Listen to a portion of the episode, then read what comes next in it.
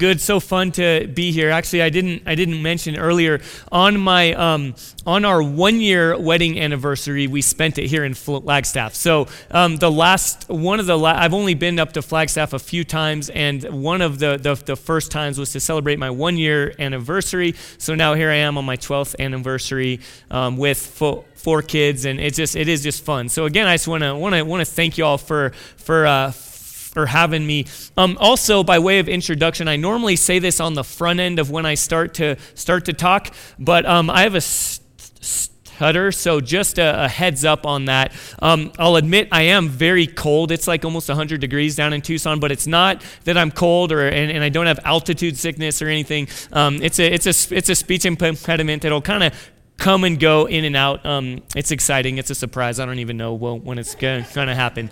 So, um, so with that, uh, here's where we're headed. Okay, I just want to give you a heads up on where we're going throughout our time up here. As, as Vince said, we're going to kind of wrap up the end of um, a series, right, that we've been in, or that, or that you've been in, the um, pictures of the kingdom, which I'm going to define some terms um, just to make sure we're all on the same page and we all understand kingdom and gospel and some of those things. But first, um, I just want to share with you some of my story, some of uh, how God's really broken into my life. Again, just so you know, kind of who's this guy up here? Why is he so passionate, this little like leprechaun getting all fired up on the stage. Um, why is he so passionate? So, first, I think a good way to understand it is to hear some of how God has worked in my life. And so um, it began basically, my, my um, mom and dad met in a pretty radical, kind of romantic way. My mom's from England, my dad's here from the States. He was in the service, and they went to Spain separately. She was on vacation, he's in the service. They met in some crazy ways. Again, it could be like a romantic romantic mo- movie, kind of how they met, all these things. And um, then my mom got pregnant with my oldest brother. I'm the youngest of fo- four boys. And so then. Um, they, they, they got married. They came here. They had my second oldest brother who was born with, without arms. So he comes out. This is like end of 1960s, early 70s. So like they don't have ultrasounds and things like that. And so you know everyone's shocked. They're like, "What do we do here? Our our child has no arms." And my dad actually walked out and flipped off heaven in kind of the sense of, you know, if you're there, God, I don't know why you would do something like this. Kind of our perfect, picturesque um, life and relationship has now been r- rattled. And it's obviously not my brother's fault. He knows that. Just so you know, he's doing great. He's um, he has th- three kids. He's an adult, doing great. Lives out in Sa- San Diego, but um, he's a big part of the story. So then, you know, kind of some some turmoil began in our home and our family. A couple years later, my parents have my next older brother.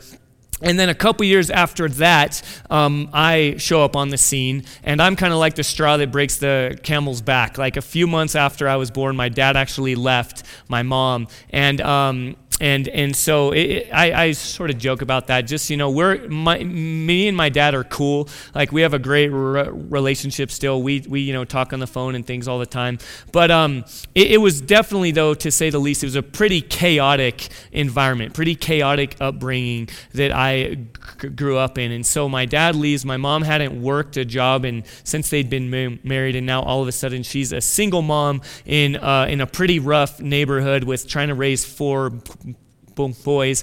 My two oldest brothers got into a lot of trouble, and um, they they wanted to make sure I didn't grow up to be a wimp because now I'm all of a sudden growing up in a house without a dad. And so they seriously, like one of my older brothers was a fight promoter like for me. He was like the Don King, if you know Don King. Um, I would seriously come home from school and come around the corner, and there'd be like a group of kids circled up, and my brother would have egged on one of them, and he'd be like prepared to get in a fight with me. So I'd come around and I'd be like, you know, happy go lucky, ready to go inside and eat a snack, and I'd have a fight kind of between me and my, you know, and my snack. And so, um, so to say the least, it was a chaotic, broken kind of home. And just um, God decided to come crashing into my life in my um, broken family in a pretty crazy way. My older brother, the one without arms, is like 16 years old, gets a driver's license, okay, no arms, drives a car with his feet, and he's um, in his car smoking pot. Um, you know, guy with no arms in the driver's seat of a car, smoking pot um, with his feet um, by himself, and a, a, knock comes on the window, and some charismatic pastor shows up. Um, I don't know what this pastor's doing in this parking lot where my brother thinks he's all alone in the car, kind of hot boxing, if you know what that is. And um, so my brother, right, rolls down the window again with his feet and is like, Yes. And the guy tells him about Jesus. And then he invites him to church that just so happens to me in the high school cafeteria where my two older brothers had just gotten kicked out of that high school. So my mom is like, our life's a mess. I don't know what I'm doing. But yeah, so he, she drags our family to church, and we go to this church in the cafeteria. And um, the evidence of God working in the rest of my family honestly took a lot of years to show up. It was on and off. But as a young kid playing on the floor, um, God opened my eyes to what it means to follow Jesus. Just a sliver of the hope and the confidence and the healing that comes in having a relationship with Jesus kind of came crashing in, and, and no adults really even knew it was happening. My mom was off talking to some other adult. My other older brother was off talking to some other adult. I'm on the floor. Two adults are sharing the gospel, okay, talking about the gospel and I heard what the one adult was sharing. And essentially, I, I went home and just prayed a very simple children's prayer of God. Um, I, I, I, heard about what it means to have hope. I, I, had nightmares. Again, we lived in a pretty bad neighborhood. Our house got bro- broken into all the time. And I just started to understand wow, um, there's something beyond my individual current context. And, and, and God came crashing into my life. And, um, and, just you know a lot of people ask like how are you so confident? Like you're a short like balding guy with a stutter. Why are you confident? And um, really I, i'm like i don't know. God just at that young age kind of opened my eyes to his bigness. But as we kind of um, prepare to transition into these the kingdom stories the pictures of the kingdom Jesus doesn't just leave us there with our first understanding of who he is. Right, like my understanding of the gospel of what it means to follow Jesus didn't stay at, man, I'm scared and afraid and I need I need confidence. But um, God, God enters in and, and reveals himself to us, opens our eyes up to the hope that is in Jesus, and then because we're so prone to kind of look away and to stay in a kind of in a place in a mundane place jesus continues to to enter in and say no it's bigger. It's bigger than you think. It's bigger than you first understood. And he constantly opens our eyes and in this context he tells stories. He says the kingdom of heaven is like the kingdom of heaven is like this and he wants to open the people's understanding to what is the gospel. Okay, and I'm sure you guys have heard the term the gospel a ton. I'm sure it's been defined, but just defined, but just because we can never get over it, the gospel is this. It is the good news, the greatest news, that God is making all things new through the person and work and authority and reign of Jesus and is the greatest news because um, God created us to live in relationship with Him, to live in, in, in His perfect kingdom, to reflect Him in every way. And we said, um, thanks, but no thanks. We, like my dad, kind of gave God the middle finger and have kind of turned our backs and said, We want to build our own little kingdoms. We want to build our own little ways of life that will be about us. And God could have left us there and, and just punished us for our treason, but he said, um, I, I, will not leave things the way they are. And he promised in the very beginning in the Old Testament, even in Genesis chapter 3 and then in Genesis chapter 12, he said, um, I, I will make things new. I will establish a name that will, that will bless the entire world. That name is Jesus. Amen. And, and, and God the Son comes and lives a perfect life and then he dies the brutal death to pay the penalty for our sin, to, to renew us in our relationship, to, to reconcile us to our Creator God. And then from there, he says, I will work in and through you. Vince used the term in the intro, the bride now as his bride the church corporately we get to be god's god's god's purpose for making all things new in the world. And in revelation jesus um, we see a picture of jesus seated on the throne who says behold i am making all things new. That is the gospel. And then directly connected with that is the kingdom. The kingdom is both the context and the place of jesus as king Okay, there is a place. He says that one day there will be a new heavens and a new earth, and that Jesus will physically rule and reign over his physical kingdom, and that his followers, the church, will live and will be a part of his perfect kingdom physically. So the kingdom and the gospel are directly related. And Jesus says, The kingdom of heaven is like, and the people kind of lean in because they need to hear. They understand that we live in a broken world, that we're trying to hold on to broken kingdoms of our own, sometimes at war with other people's broken kingdoms. And so Jesus says, The kingdom of heaven is like. And he tells these two stories. It's like a treasure hidden, it's like a pearl of great value. And again, the people's ears are perked. So I'm going to pray again, just that, that, that in this time, God the Holy Spirit would enliven our hearts, that we would lean in and hear what the kingdom of heaven is like and how that has everything to do with who we are and how we live. So that we as a church say all of life is all for Jesus and how that um, is directly flowed out of this kingdom that Jesus is telling us about. So let's, let's just pray again together. Heavenly Father, thank you for this time we get to be together. Um, I, I ask, Holy Spirit, that you will indeed open our hearts and our minds, or that you will engage us. I pray that you will draw us in, that we will lean into your word, that we will lean into the authority of your scripture so that we can hear what you have to say. Lord, I pray that we would be transformed. I pray that your kingdom will indeed be coming as you promise, and that we get to be a part of that.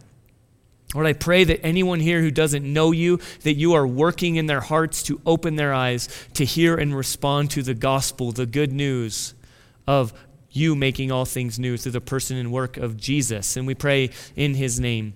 Amen.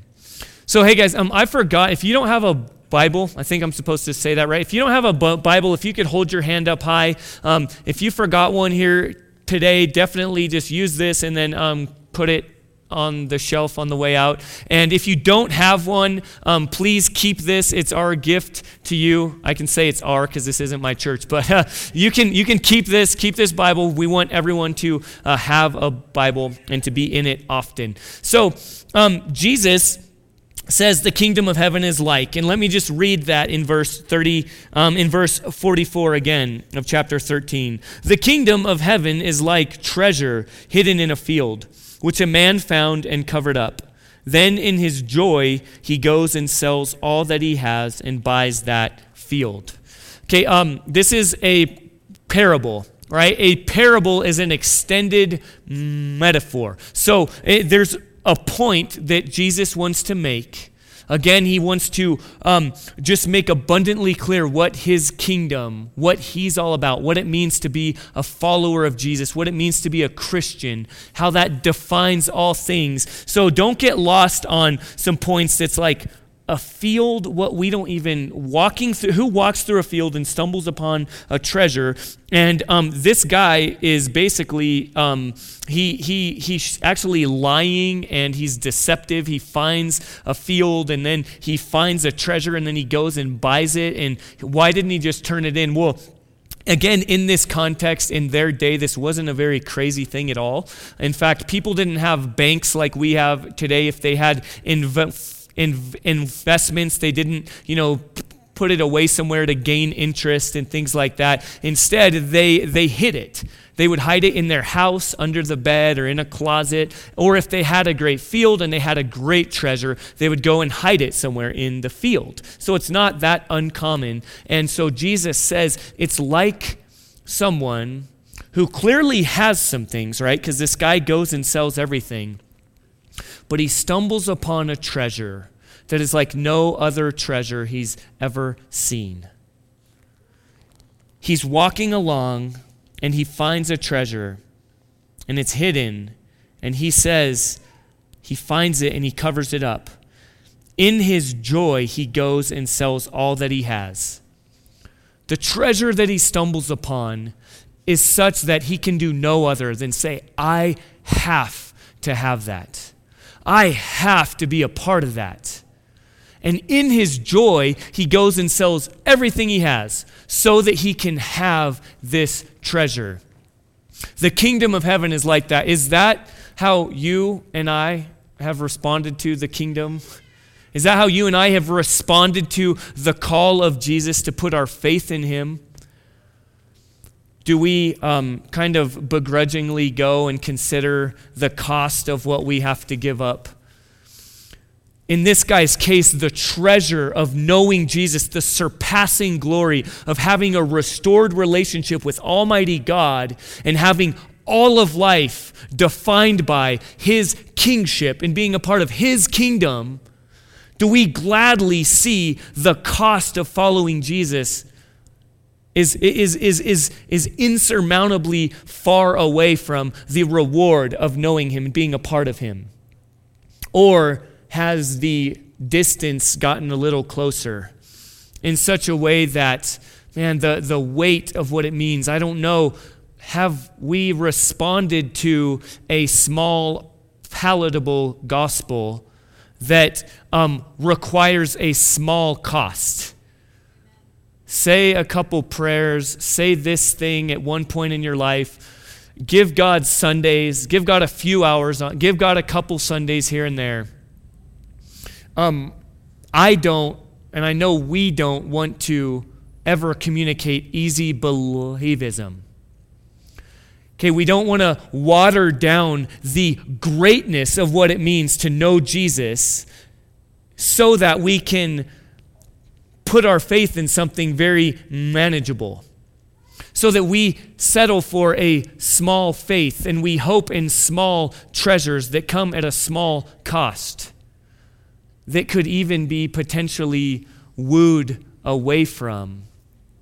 When something difficult comes or something maybe seemingly more pleasurable comes. But no, the kingdom of heaven is a treasure that cannot be compared with. There's no easy believism. There is a cost. In this guy's case, the cost is everything. But hear me, it's the cost is basically like no cost because in comparison to the reward, he gladly gives up everything he has. Now, before we move on to the next story, the next parable where Jesus talks about a pearl and a merchant, I, I, I just want to take a moment, though, to explain this. Okay, because some of us will go to a place where we cannot go, right? We'll say, so you have to give, you have to earn your salvation. So, the kingdom of heaven, to have a relationship with God, to be a part of his kingdom, you have to give up some things and you have to go. And um, so, once you do all these different things, then you enter into a relationship with God. No, no, no. Okay, we wholeheartedly um, subscribe to and live by the true doctrine of justification, which, um, as the great church father Martin Luther, German church father, said, the doctrine of justification is the doctrine upon which the church will stand or fall. And he said, it is solely by God's grace alone, which is God's undeserved favor, through faith alone, a transfer of trust from self to Jesus, the person and work of Jesus, in Jesus Christ alone, by grace alone, through faith alone, in Jesus Christ alone. That is how you become a Christian. It is solely by Jesus' work. Nothing we do or bring to the table can do anything to make things right other than to acknowledge our sin and respond in faith. However, The way we get to receive and be part of the kingdom is by surrendering all. Because God loves us too much to let us hold on to our own little kingdoms. The cost is indeed everything, but it's because what we are giving up has polluted us. Because everything before we put our faith in Jesus is not God. And then by putting our trust in Jesus, we say, I give everything up to you and I hold it up to you so that you can sort it out. What needs to be discarded, what is destructive, addictions, and things that are completely not of God, He gets rid of. And then things that we have distorted and have taken and made and made our gods in place of God, He puts those in our proper place. Your pursuits, your academics, the degrees, the family, for me, coming from a broken family, a restored family, a good, healthy family, in a lot of ways became my God. And in his goodness, God says, no, that's a good thing, but it needs to be put in its proper place. The kingdom of heaven is a treasure that the cost associated that we give up and hold up and surrender so that God can make all things new is of, is of insurmountable glory. Amen? Am I all alone? Okay. Another one I like is come on somebody. So so then Jesus moves on to the next parable, the next story. And he says because he wants us to be clear, he wants us to understand his kingdom and what it means to follow him and he says again in verse 45, "The kingdom of heaven is like a merchant in search of fine pearls." Who, on finding one pearl of great value, went and sold all that he had and bought it. So, this guy, it's a little different, okay? The same message about the kingdom, about a treasure of great value, but it's a little different because this guy is in search of some things. He's searching for finer things, searching for better things. And as he gets more, he's a merchant so he gets pearls and as he as he accumulates a few pearls he then trades them for something better. Does that strike a chord for you and me? Do we live our lives in such a way that we're constantly looking for what's the next point? What's the next? Once i finish finals are there any students in here who just finished some some finals? Yeah okay i see some heads nodding. Once i finish finals once i graduate once I have that degree, once I have that spouse, once I have those children, okay, good things that we look for. But if they're all that we are looking for, if they're all that we have, however good it is once we have it, it will not satisfy. Because there is a greater pearl, a pearl of surpassing value that upon finding it puts all other things in proper perspective. If you're not a Christian in here, I, I just want to speak to you for a minute that um, I, I hope, I want to affirm you're probably searching for things better. If you are a Christian, you're, you're constantly um, looking for better things. You're constantly trying to, right? That's the um, American dream. That, that's, what we, that's what we do, that's how we live. And something in that is innately good. There's a quote that I just want to read. It shows us that our recognition of things not being the way they ought to be is actually because we're created in God's image. And it's taken from um, a guy, Cornelius Plantinga, who, um, uh, those of you who have taken Surge have actually been exposed to this before. So he's basically in this article that is sin, not the way it's supposed to be. He, um, in this paragraph, he actually talks about a scene from a movie, from a 1991 movie in, uh, called The Grand Canyon, where a, a, a, tow truck driver is talking about how the world is just a messed up place. And so the guy says this Man, the world ain't supposed to work like this. Maybe you don't know that, but this ain't the way it's supposed to be. I'm supposed to be able to do my job without asking you if I can. And that dude is, is supposed to be able to wait with his car without you ripping him off. Everything's supposed to be different than what it is here. So he kind of goes on the rant. And then the author, Plantinga, says the driver's summary of the human predicament is just about perfect. He understands the way things are supposed to be. They are supposed to include friendly streets that are safe for strangers. They are supposed to include justice that fosters peace, mutual respect and goodwill, deliberate and widespread attention to the public good. Of course, things are not that way at all. Human wrongdoing or the threat of it mars every adult's workday, every child's school day, every vacationer's holiday the news online, the news from our friends, and yes, our own experience give us all the examples we need that things are not the way they ought to be. Is that your experience in life? Have you been hurt in such a way?